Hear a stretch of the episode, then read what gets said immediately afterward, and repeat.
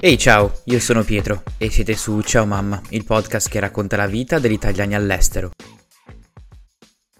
E ciao a tutti e bentornati in una nuova puntata di Ciao Mamma. Oggi andiamo in Scandinavia, più precisamente in Svezia, da Margherita che si è trasferita in un paese molto curioso che personalmente mi affascina tantissimo per studiare. Ciao Margherita, come stai benvenuta? Ciao Pietro, grazie per l'invito. Eh, tutto bene, grazie. Sono risalita da poco qui dopo le vacanze di Natale e anche per me era un paese molto particolare, la Svezia. Eh sì, a me ha sempre incuriosito per eh, turismo, ma anche l'aspetto studio devo dire che mi ha sempre attratto. Poi non ho mai avuto l'opportunità di poterci andare a studiare, però comunque mh, mm, sarà bello sentire un po' la tua testimonianza, la tua storia e innanzitutto te da dove vieni, da quale parte d'Italia vieni? Io vengo da Catania, quindi dalla Sicilia mi sono trasferita al profondo nord dell'Europa. Esatto. È stato un bel esatto. cambiamento. E come mai hai preso questa decisione di andare in Svezia e soprattutto che cosa studi in Italia? Se hai fatto Erasmus o comunque ti sei laureata? Allora, io in Italia ho fatto la triennale in economia a Catania. Ok. Eh, ho preso un anno sabbatico dove ho anche conseguito un executive master. Eh, l'anno sabbatico l'ho preso proprio per prepararmi per entrare eh, qui nell'università dove sto studiando adesso a Stoccolma, la Stockholm School of Economics, eh, perché mi richiedevano degli esami particolari che non avrei avuto eh, modo e tempo di fare durante la triennale. diciamo che la Svezia è stata una scelta collaterale perché io ho scelto il programma e l'università e il paese è stato una conseguenza, però una bellissima e positiva conseguenza. Ho capito. E mm, da un punto di vista, diciamo, personale, avevi già avuto delle esperienze all'estero o questa qua è proprio la tua primissima, tra l'altro piuttosto importante perché fai proprio un corso completo?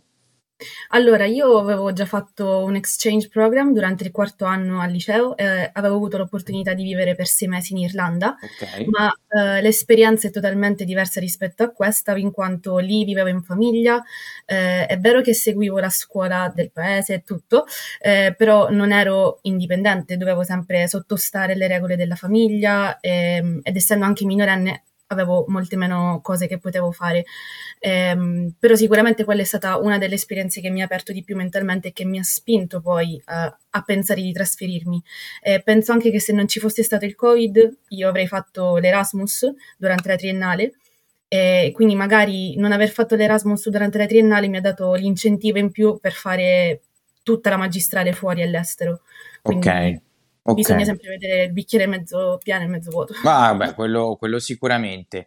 E perché proprio la Svezia?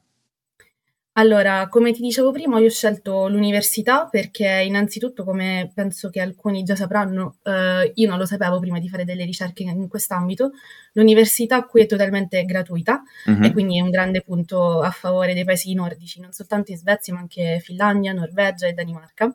E il livello eh, dell'istruzione è super alto e le opportunità che danno le università qui eh, a livello lavorativo, quindi di contatti con le aziende, sono incomparabili con quelle che avevo visto in Italia. Certo. Eh, già mh, ti dico solo che quando abbiamo iniziato il nostro programma, dopo cinque giorni a settembre avevamo già il primo incontro con rappresentanti delle aziende e quindi è stato un bel impatto e vedere che le cose che scrivono sul sito poi le mettono in pratica da subito. Eh, che non è male. esatto. Ho capito, quindi insomma un ottimo livello universitario, la sapevo quella delle, delle università gratuite nel nord Europa. Una volta erano anche in Scozia, poi purtroppo con sì. la Brexit è cambiato tutto, però sì, è comunque un incentivo piuttosto importante per gli studenti europei di andare, di andare a studiare in Svezia o comunque nei paesi nordici. Hai visto, come detto prima, un livello molto alto dal punto di vista accademico, ma è così diverso, diciamo, eh, da quello che hai incontrato inItalia oppure trovi delle similitudini a grandi linee? Il metodo di studio è totalmente l'opposto, direi, perché in Italia almeno io ero abituata a studiare la teoria e penso che un po' in tutte le facoltà in, in Italia sia così. Quindi tu ti studi il libro e ti prepari per l'esame e l'esame orale, mentre qui ehm, gli esami sono per la maggior parte scritti, eh, la parte orale degli esami è soltanto una presentazione molto spesso di un progetto di gruppo che dura 10 minuti e okay. tutto il resto sono assignment scritti e report. E cosa ancora diversa dall'Italia è che qui si fa almeno un progetto di gruppo per ogni materia. E quindi è sicuramente bello perché ti dà la possibilità di stare a contatto con altre persone e conoscere i tuoi colleghi, però ovviamente richiede tempo ed energie perché mettere d'accordo cinque teste diverse, sei teste diverse ogni volta richiede tanto sforzo da parte di tutti, però è sicuramente interessante soprattutto da, dal mio punto di vista, del mio corso, che siamo tutti o quasi tutti internazionali, impari anche come ragionano altre persone e come la loro cultura influenza il loro modo di ragionare e quindi è un'occasione di apprendimento ulteriore secondo me. Ok, invece da un punto di vista che sono molto curioso, dell'ammissione, come funziona la domanda per eh, andare a studiare in Svezia nel tuo caso? Allora, nel mio caso uh, le application chiudevano il 15 gennaio quindi prestissimo rispetto all'Italia.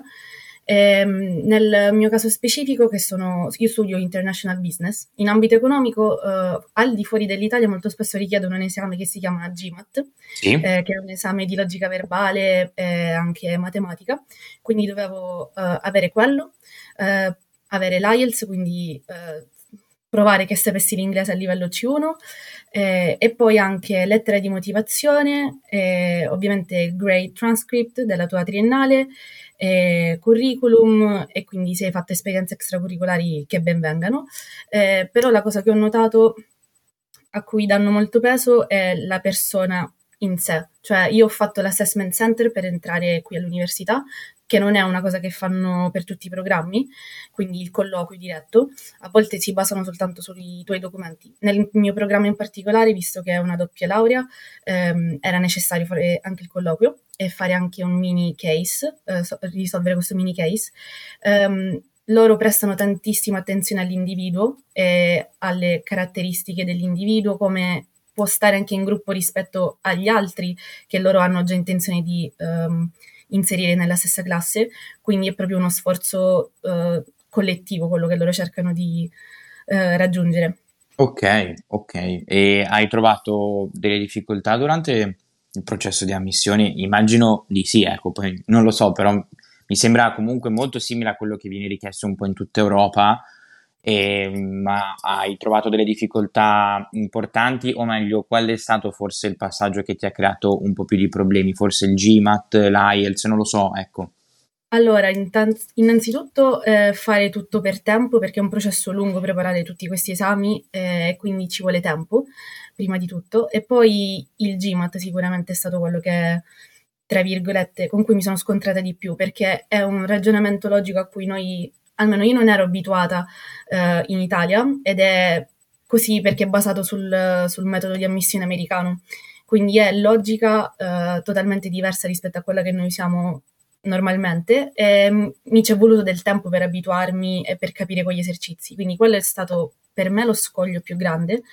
Eh, poi mandare l'application alla fine mh, mm, si fa, eh, è il minore dei problemi. Quello però è stato mh, un bel, un bel impegno, mettiamola così. Certo, certo, certo. E invece da un punto di vista della everyday life o comunque del tuo ambientamento in un posto come la Svezia, una città come Stoccolma, come ti sei trovata? Molto diversa da Catania, immagino, quindi quali sono stati i punti, i punti forse più difficili no? all'inizio quando ti sei trasferita? Um, allora, uh, da catanese ho apprezzato il fatto che qui ci sia il mare, quindi come saprai Stoccolma è una città costruita su più isole, quindi poter vedere il mare ogni giorno, anche se non è il mare della Sicilia, comunque, comunque, mi rende felice. Ehm, eh, non lo so, mi trasmette un senso di casa. Eh, poi il fatto che i trasporti funzionino aiuta tantissimo eh, e quindi la mobilità è molto eh, diciamo, agevolata. Eh, magari per trasferirmi eh, la cosa più difficile è stato proprio trovare casa, accommodation, è, un processo, è stato un processo lungo anche quello. Ok. Eh, però una volta che hai quello, ehm, diciamo che qua è abbastanza facile ehm, la vita di tutti i giorni perché eh, se hai un problema tutti cercano di aiutarti, se, eh, tutti parlano inglese benissimo, quindi la barriera linguistica non esiste ehm, e tutto viene rispettato. Quindi ehm, ho potuto avere anche una grande mano d'aiuto da parte dei ragazzi, eh, i miei colleghi dell'università, ma anche dallo staff dell'università, quindi non mi sono mai sentita sola o, um, sapevo sempre che potevo contare su qualcuno se avevo un, un problema. Ok, e mi parlavi proprio dell'accommodation, ovvero della casa. Processo lungo in che senso? Come, come ti sei attivata per eh, avere un tetto sopra la tua testa? E allora, ci sono dei siti online che tutti consigliano di vedere e quelli vanno controllati pre- praticamente ogni giorno, però molto spesso le persone che mettono uh, gli annunci non rispondono subito oppure um, i prezzi sono anche abbastanza alti. E, ehm, da studentessa posso accedere anche a delle accommodation per studenti, il problema di qua è che mh, ti devi registrare nel sito di queste student eh, accommodations ed entri praticamente in, una, in, un queue system, quindi ogni giorno che passa hai un punto in più okay. e sei in fila, eh, però ovviamente venendo qui eh, ad agosto non avrò mai i punti di chi ha fatto la triennale qui, quindi quella eh, l'ho fatta, quell'application per questo tipo di accommodation l'ho fatta, ma sicuramente non ci arriverò mai a no. prendere casa perché ci vogliono tanti anni. E, ehm, e, quindi l'ultima spiaggia, ed è quella che praticamente usano tutti, poi eh, è Facebook, i gruppi certo. su Facebook. Però anche lì bisogna stare attenti perché ci sono tantissimissimi uh, scammers e non pensavo così tanti in realtà. E, ehm, quindi ci sono persone che cercano di avere soldi prima di farti vedere la casa, però ci sono degli stratagemmi per cercare di non farsi fregare anche lì, quindi si tratta solo di avere pazienza e anche fortuna. e poi ovviamente se tu conosci già qualcuno in città o magari hai futuri colleghi, come nel mio caso, chiedere a persone che sono sul luogo magari di fare un check mh, con la casa, perché ovviamente io ho fatto tutto questo processo a distanza, per questo c'è stato anche un po' più di difficoltà. Non sono salita qua prima di trasferirmi. Certo, certo, certo, no, è una difficoltà che in realtà quando si va, si va, all'estero riscontrano un po' tutti e questo è importante, vedere la casa prima di pagare qualsiasi tipo di cifra, penso che sia essenziale e importante anche perché le fregature sono veramente dietro l'angolo. E poi soprattutto magari molte persone si approfittano della disperazione di uno studente perché poi almeno io mi sono trovato anche di recente quando mi sono trasferito eh, in Inghilterra eh, magari appunto di essere in situazioni nelle quali sei talmente disperato che non trovi una sistemazione, una camera, una stanza, quello che è, che sei disposto a fare qualsiasi cosa e a quel punto è facile essere, essere farsi fregare, ecco. E invece da un punto di vista di costo della vita, non voglio farti conti in tasca, ma da quello che ho sentito, paesi nordici sono molto dispendiosi, università gratis, però dall'altro lato come funziona? Eh, tutto il resto invece si paga purtroppo, eh, però da studentessa eh, abbiamo, eh, ho degli sconti perché abbiamo la carta studenti, quindi ti faccio l'esempio, i mezzi eh, che comprendono um, non solo autobus e metro ma anche i traghetti perché qui ci si sposta anche con i traghetti tra le varie isole a volte e anche i, i treni pendolari, anziché 90 corone, 900 eh, corone al mese che sarebbero quasi 90 euro, pago 60 al mese, okay. quindi lo sconto c'è, però è sempre caro. Ehm, e niente, bisogna trovare stra- gli stratagemmi per cercare di risparmiare eh, certo. quando ci sono gli sconti fuori, però sì, a livello di spesa è tutto più caro, ehm, così come anche le uscite.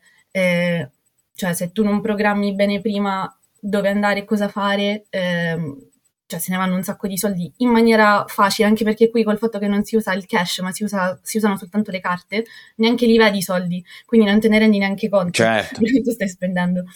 Certo, e, mh, mm, è più dispendioso fare una serata fuori, fare la spesa, diciamo, quali sono secondo te eh, le spese più importanti per, per un italiano che va a, vivere, va a vivere in Svezia? Diciamo, qual è la spesa più impattante che stai notando?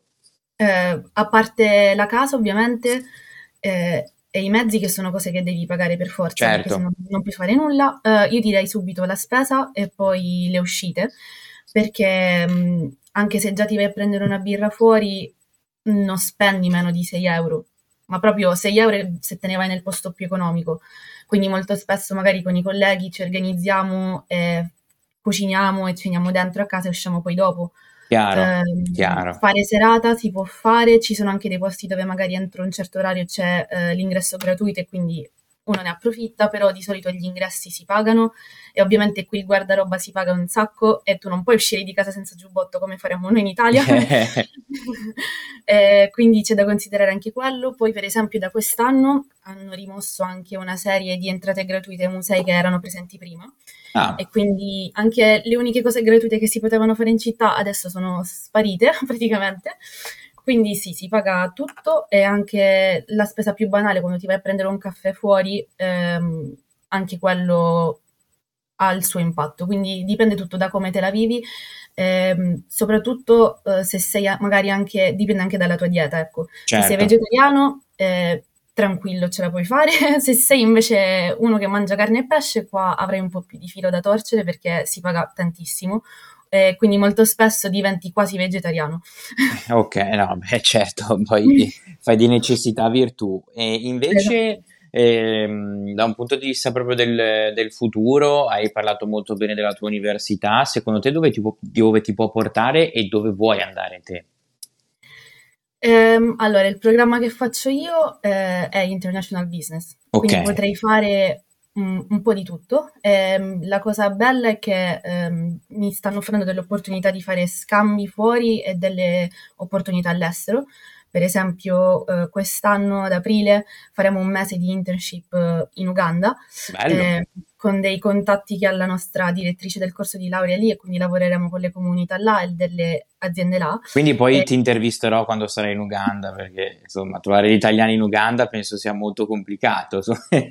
Assolutamente, ma infatti quella è una delle uh, cose più incredibile che penso possano succedere. Infatti, penso che se non ci andassi con loro, non so se mai eh, certo. in un paese del genere. Certo. E poi anche l'anno prossimo eh, farò uno scambio semestrale, visto che farò, faccio una doppia laurea, che mi porterà in Portogallo. Okay. Quindi dipende anche da come va l'esperienza lì, poi decidere un attimino dove andare e in cosa magari specializzarmi di più.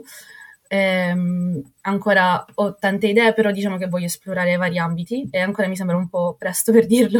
Chiaro, però molto molto interessante. E dal punto di vista lavorativo, dove ti vedi dopo? Eh, inizialmente penso sempre fuori dall'Italia.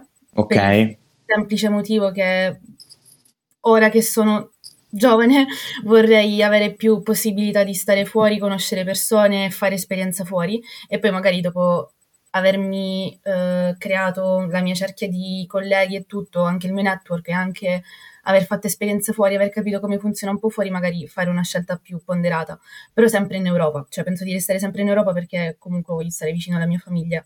No, certo, certo, certo, è molto, molto comprensibile come cosa e soprattutto fai un percorso di studio, un cammino veramente molto interessante che a me affascina, affascina tantissimo. E il programma International Business comunque immagino sia una gran figata e il, poi l'opportunità di poter andare in Uganda, insomma qua ciao mamma abbiamo avuto un ragazzo che eh, ha fatto un, un'esperienza di stage in Tanzania o Tanzania. Uganda mm-hmm. sarebbe un'altra cosa talmente tanto pazzesca che insomma da un lato ti invidio veramente tantissimo. E, ehm, quindi in generale per concludere un'esperienza in Svezia la consigli a un italiano? Perché poi magari la domanda che può venire spontanea è ok parlano tutti inglese però magari ho paura della barriera linguistica dello svedese. È una cosa che stai provando oppure è un'esperienza che indipendentemente da tutto consigli? Um, io la consiglio in ogni caso perché è un paese dove puoi fare di tutto, ci sono un sacco di opportunità. È vero che per lavoro magari in molte aziende richiedono lo svedese, però ci sono tantissime altre aziende dove la lingua base lavorativa è l'inglese, quindi quello non deve spaventare troppo. Ed è anche una città, Stoccolma, perché io vivo qua e ho visto soltanto un'altra città al di fuori di Stoccolma al momento. È una città molto internazionale, quindi nella metro sentirai sempre persone che parlano varie lingue, non sarai mai da solo definitivamente. E secondo me, a parte il freddo e il buio presto, ehm, merita tantissimo la città, quindi secondo me eh, un'esperienza di qualche mese va fatta assolutamente. È proprio un, uno stile di vita diverso dal nostro, da cui credo che noi possiamo imparare molto, perché qua sono molto più impara facendolo eh, e lo vedo anche dal modo in cui educano i bambini. Um, quindi vedo proprio il loro approccio alla vita è totalmente diverso dal nostro, quindi è una cosa molto interessante secondo me. Bene, bene, bene, mi, mi incuriosisce anche a me tantissimo e spero almeno per turismo di, di poterci passare perché quest'estate io volevo farci un giro in una sorta di interrail ma poi purtroppo è saltato tutto e mi è dispiaciuto tantissimo. Ma insomma abbiamo, abbiamo l'età e il tempo per poter fare per poter fare tutto. Margherita, io ti ringrazio tantissimo veramente per il tuo intervento, la tua intervista qui a Ciao Mamma e oltre ad augurarti un in bocca al lupo per il tuo percorso di studi, ti posso dire che ci rivediamo e risentiamo quando sarai in Uganda. Assolutamente, grazie a te Pietro dell'invito. Bene, grazie, grazie e noi ci rivediamo nella prossima puntata di Ciao Mamma con un nuovo paese e un nuovo italiano all'estero. A presto! Ehi ciao, io sono Pietro e siete su Ciao Mamma, il podcast che racconta la vita degli italiani all'estero.